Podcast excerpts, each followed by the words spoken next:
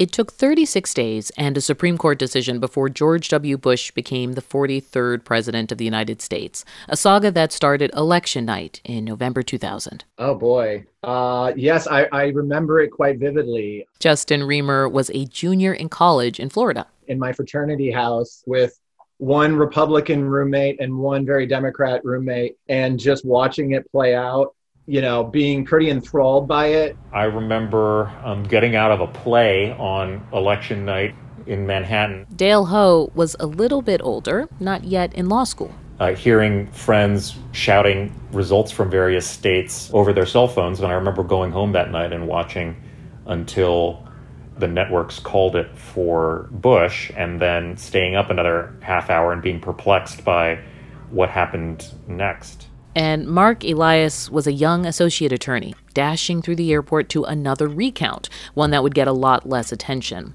It was for a Senate race in Washington state. So I may be the only recount lawyer in America on the Democratic side who can say they won their recount in 2000. Fast forward 20 years, and each one of these people are part of a swirling army of lawyers working towards election night 2020. Consider this the lesson from 2000's contested election wasn't never again, it was lawyer up. And thanks to the pandemic, this election season is already one of the most litigated ever. From NPR, I'm Audie Cornish. It's Thursday, September 17th. This message comes from NPR sponsor Unfinished Short Creek, the latest investigative true crime podcast from Witness Docs and Critical Frequency. A battle over family, home, and the limits of religious freedom. Find it in Stitcher, Apple Podcasts, or wherever it is you listen. This message comes from NPR sponsor Twilio, a customer engagement platform trusted by millions of developers, enabling you to reinvent how you connect with your customers. Whatever your use case, Twilio has your back. It's time to build. Visit Twilio.com. Comedian Larry Wilmore has had quite the career. But maybe his most infamous moment came from a single joke he made to President Obama back in 2016. There was a rallying cry from people who said, Yes, Larry Wilmore, thank you. That was the blackest thing I've ever seen in my life, you know. Listen to the It's Been a Minute podcast from NPR. It's Consider This from NPR. I'm Audie Cornish.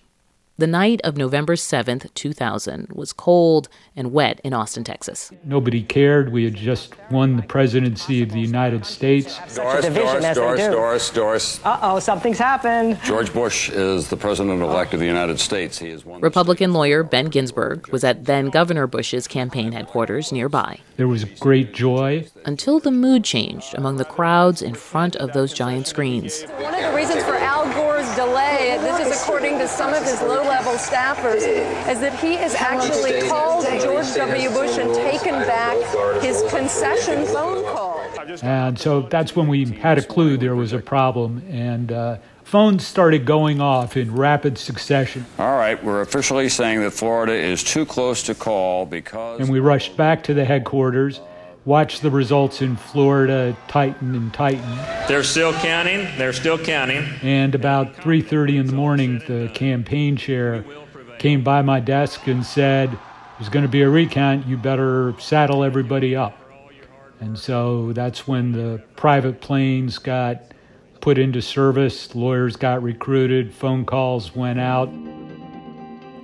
Those lawyers on planes ended up in Florida, where Democratic presidential candidate Al Gore sued to force a recount in a few too close to call counties. It was a five week battle over the ballots, the rules, the law, and the courts. A 5 4 decision at the Supreme Court effectively stopped the recount, paving the way for George W. Bush's win. The level of litigation that took place in 2000 was unprecedented. That word, unprecedented, gets used a lot when describing the 2000 election. But what was unprecedented two decades ago looks quaint in 2020 because this year the campaigns and political parties have staffed up legal war rooms.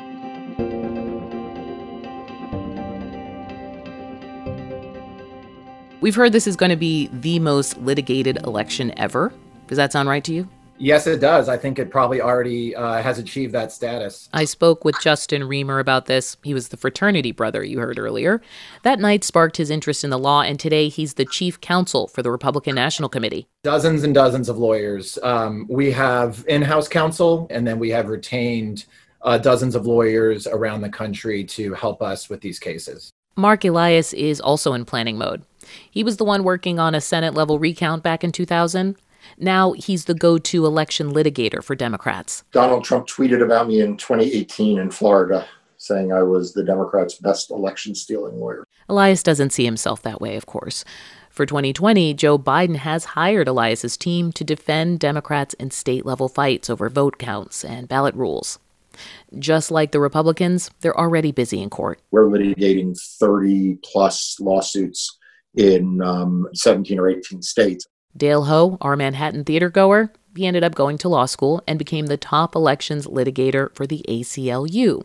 He says to make sense of the legal ramp up, you have to understand that in some ways, the U.S. took away the wrong lessons from the 2000 presidential election fight. The lesson from Bush versus Gore should have gone well beyond voting machines to the notion that maybe, you know, we should have professionalized and nonpartisan election administration with all of the rules are agreed upon in advance to deal with whatever contingency might arise. Maybe it's not a good idea for the chair of the state campaign for one of the candidates to be overseeing the election. Maybe that's not a best practice, right? But we haven't learned from that. Dale Ho looks back at that 2000 election and recount as traumatic for the country, trauma that's been papered over. Every election since, there have been more and more lawsuits. The pandemic has accelerated the trend. Dale Ho and the ACLU have some 20 suits going in 16 states over coronavirus related election issues. But nationwide, the number of pandemic era election cases is 248 and counting.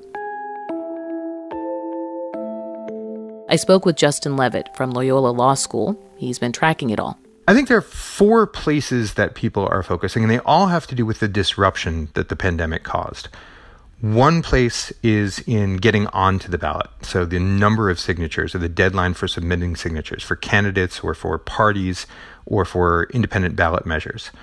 Another focus is the mail system. More Americans will be voting by mail this year than ever before, in part because of the pandemic. There's another category of litigation that's about in person voting, how long the polls will be open, how many sites will be open, about the safety measures that are being taken at the polls. And then the fourth category of litigation is pushback against all of that. Uh, we had a pandemic deliver a disruption that meant that sometimes legislatures or executive actors either wouldn't or couldn't act, and so people are turning to the courts. But sometimes the legislatures or the executives did act, and people are turning to the courts to say they acted, they went too far. The backdrop to this is also the Supreme Court ruling on the Voting Rights Act. Can you talk about how that has opened the door to more more legal action. That's opened the door in general, in part because in 2013, uh, the Supreme Court decided that an extremely powerful part of the Voting Rights Act, the part that prohibits states or jurisdictions from changing their practices if they had a really troublesome history of race relations, uh, before those practices could be signed off on by a federal court or by the Department of Justice, just to make sure that they weren't acting in discriminatory fashion. The court decided that that pre-clearance provision, checking in beforehand, wasn't sufficiently up to date. And so it struck down where that applied, and as a result, it applies nowhere right now. Congress could fix it, but hasn't.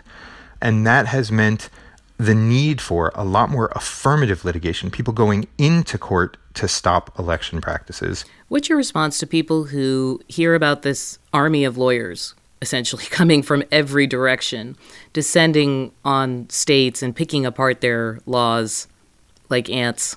Yeah, well, at least you didn't say locusts. That's fair.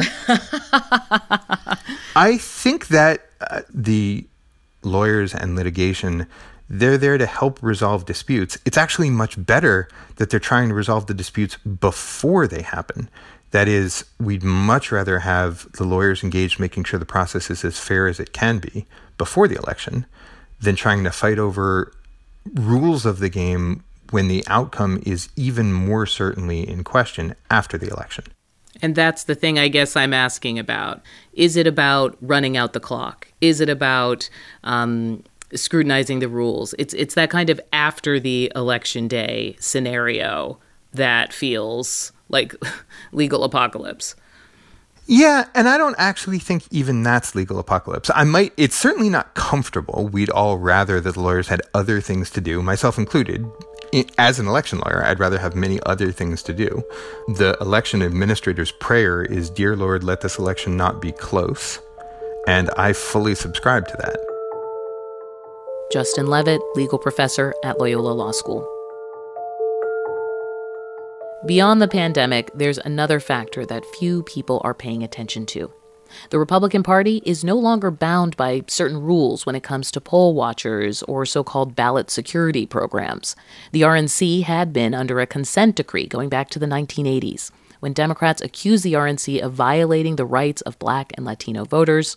Here's Democrat Mark Elias. It involved putting off duty police officers in uniform with black armbands in largely uh, black and brown precincts in order to harass voters. We're not sitting here hatching out plans for suppressing the vote, regardless of what folks like Mark Elias may say. We're in this for the right reasons. Justin Riemer, legal counsel for the RNC, says that consent decree hurt the party. The Democrats were able to have poll watchers there to document what happens if a precinct runs out of ballots, for example, or if there is a voting equipment breakdown or if uh, they weren't using provisional ballots when they were supposed to. Documenting that evidence is extremely important if there are questions after the election that lead to litigation or lead to a recount. And I compare it to, uh, you know, a court case where one side is able to have all the evidence uh, and the other, other side has none. How is that fair? Riemer says that this development means the RNC is off the sidelines for the 2020 election. Mark Elias hears that and says that's chilling. Under a president who is um, as hostile to voting and whose record on race is so poor, does anyone really believe that they are going to go out and go to the trouble to recruit 50,000 people to stand there like Boy Scouts and Girl Scouts just observing the election? There's nothing in the history of the Republican Party since the consent decree that suggests that they are there to play a constructive role. Which brings us to the wild card the incumbent president. A president who has a history of making false claims about mail in voting. A president who hasn't given a clear answer on whether he would accept the outcome of an election that doesn't go his way. A president who can move headlines with a tweet. It means an election fight might not just be waged in the courts, it could also be waged in the court of public opinion. It's Consider This from NPR. I'm Audie Cornish.